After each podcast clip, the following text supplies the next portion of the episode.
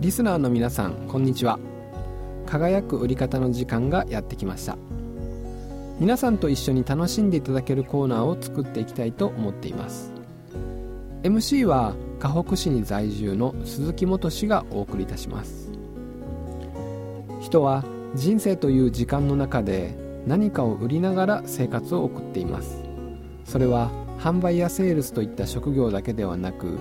自分のためや誰かのために信頼や行為または行動で誰かとコミュニケーションをとっています。その瞬間こそ輝く売り方があなたのところへ現れているんです。この時間では人生が輝いていくコミュニケーションを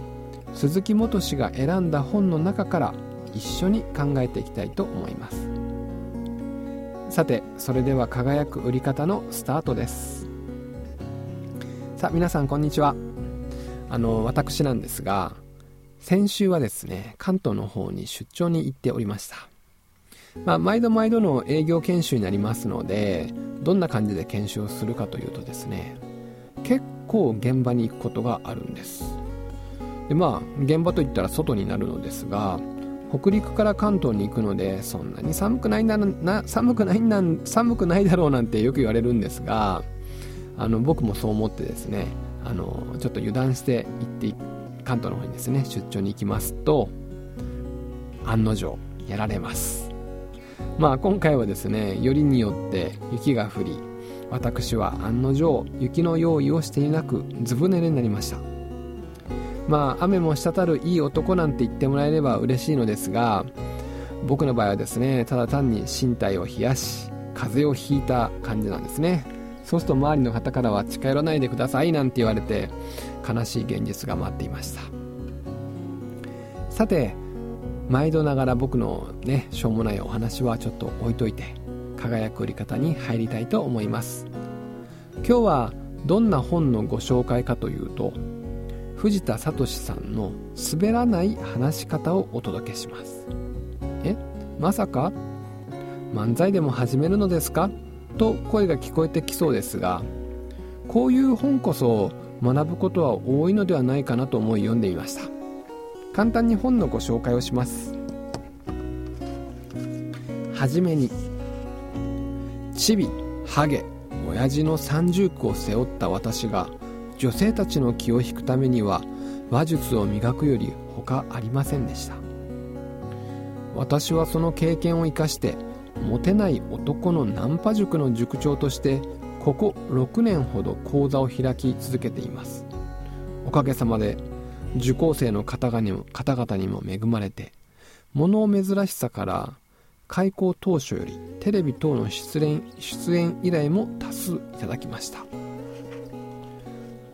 こんな感じからですね初めにが始まりまして、えー、プロフィールの方をですね少しご紹介いたしますと、えー、モテない男のナンパ塾塾長作家でありライターでありカツラ研究家出会い系パーティーお見合い研究家と本当にもう漫才人を笑かすために笑かすって大変ですね。人と空気を和ますために何かこうプロフィールを作られたような感じになっておりますね。非常にちょっと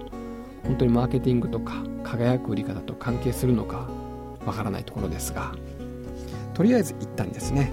輝く売り方に入る前に一旦音楽を挟みます。聴いていただく曲はロード・オブ・メジャーさんの大切なものになります。では音楽をお楽しみください。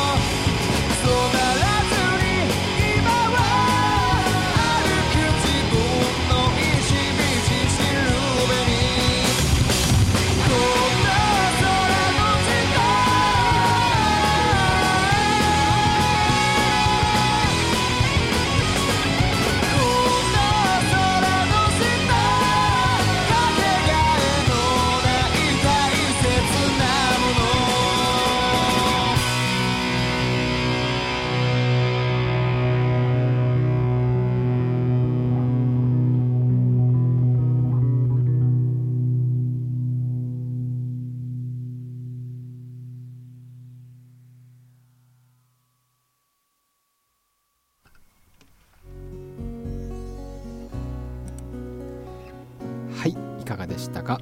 ロード・オブ・メジャーの大切なもの。いやなんかあれですね。あの体から元気になるというかいい曲ですね。さて輝く売り方のコーナーですが今日は藤田聡さんの滑らない話し方をお届けしているのですが気になる本の内容はどんな感じかと言いますと目次をパラパラとめくっていくとお笑いに至るまでの道は長く厳しい、うん、声の小さいやつに面白いやつはいない。あなたは佐渡でなくてはならない、まあ、S ですね。滑った時のリカバリー術などなどもう完全にですねお笑い芸能人になるための技術が満載です。多分ですね今頃になってなんですが今回僕はチョイスする本をですね完全に間違えてしまったという流れではないでしょうか。安心してください。履いてます。いやいやこれまた僕滑った感じですね。あの大丈夫です。きちんとキラリと感じるところをご紹介させていただきます。それは第4章滑らない話の話し方にありました。少しかいつまんでお話をします。藤田聡さんは著書でこう語ります。日々の出来事を書き留めネタ帳を作る。おしゃべり上手と認定されるためのネタ。テレビで連日のように放送される一発ギャグを会話の節々に盛り込んだだけで笑いが取れるのは小学生までの話である。たとえそれで場が盛り上がったとしても一過性のものに過ぎずあなたの評価は結局のところひょうきんな人止まり。決しておしゃべり上手と認識してもらえない。我々が目指しているのはコミュニケーション能力の高い人でありもっと話を聞きたい人でなくてはならない。では具体的にどのような笑いが場を盛り上げると同時にあなたの人間としての評価を高めてくれるのだろうか。例を挙げて分析してみよう。日常の風景を楽しく伝えられる人。その人の人となりを映すのが映すのは何といっても日常の暮らし。毎日の毎日身の回りで面白いことが頻繁に起きる人には何とも言えない魅力がある。もちろん本当に毎日感動的な出来事に遭遇していなければならないわけではない。小さな気づきを感動に小さな驚きを驚愕に上手に膨らませて伝えることができればいいのだ。仁志松本の滑らない話で松本人志さんがある夜目撃して衝撃を受けた事件について紹介していた。安田大サーカスのヒロさん長居官が原チャリでどこかに向かおうと目撃したそうです。松本さんはその時原チャリがヒロさんの重量に耐えかねて全く進んでいないことに驚愕したそうだ。まとめて文章にしてしまうとなんてことのない話だがこれが受けた。目線のやりどころや生き生きとした表情声の抑揚間の取り方などさまざまな要素が絡むことでなんてことのないの日常が一転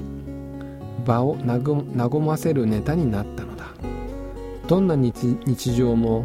松本人志さんの話術で語られれば場を和ませるツールになるに違いない。この表現力は全てのコミュニケーションに通じるものである。変わった視点で分析のできる人。ありきたりな日常も見方を変えれば一転して刺激的なネタになることがある。同じく仁志松本の滑らない話より剣道小林さんが幼少期に遭遇したという希望総連おじさんのネタ。子供を突然捕まえてガバッと抱え希望ソ連と歌い上げる。どの町にもいたようなちょっと怖い人の思い出。謎の組織希望総連の存在も相まって地元ではちょっと恐れられていた存在だったという。おじさん自体もかなりパンチが効いた存在でではあるが数年後に再会した剣道小林さんが気づいたのは実は希望総連ではなくて Keep on Soul Train と、えー、まあ魂の列車に乗っていこうと歌っていたのだという。英語がわからなかった小学時代と再会を果たした中学生時代。もちろん英語は必修ですね。の感想のこの落差。危ないだけだったおじさんが妙にソウルフルな一転して会ってみたい面白キャラに転化してしまった。日頃の観察力の勝利であると言えるだろう、まあ、この他にもですねなるほどと納得の話千原ジュニアさんが、えー、松本人志さん木村雄一さんと温泉旅行に行った時のことなどまあたくさんですね事例があるんですね。非常にあの読んでいてもですね面白くなってしまう。あの何て言うんですか思わず本読みながら笑っちゃう本なんですね。確かになんて思いながらニヤニヤしちゃっています。まあちょっとむちゃくちゃですね続きがあの気になるというかあのどんなどんな風に笑かしてくれるんだろうなんて思いながら読みたくなってしまう本なんですが一旦ですねあの輝く売り方に入る前に音楽を挟みます。聴いていただく曲はまた、えー、先ほど聴いていただいたロード・オブ・メジャーさんですが「君がため」では音楽をお楽しみください。古いアルバムに書いた落書きが妙に恥ずかしく思える。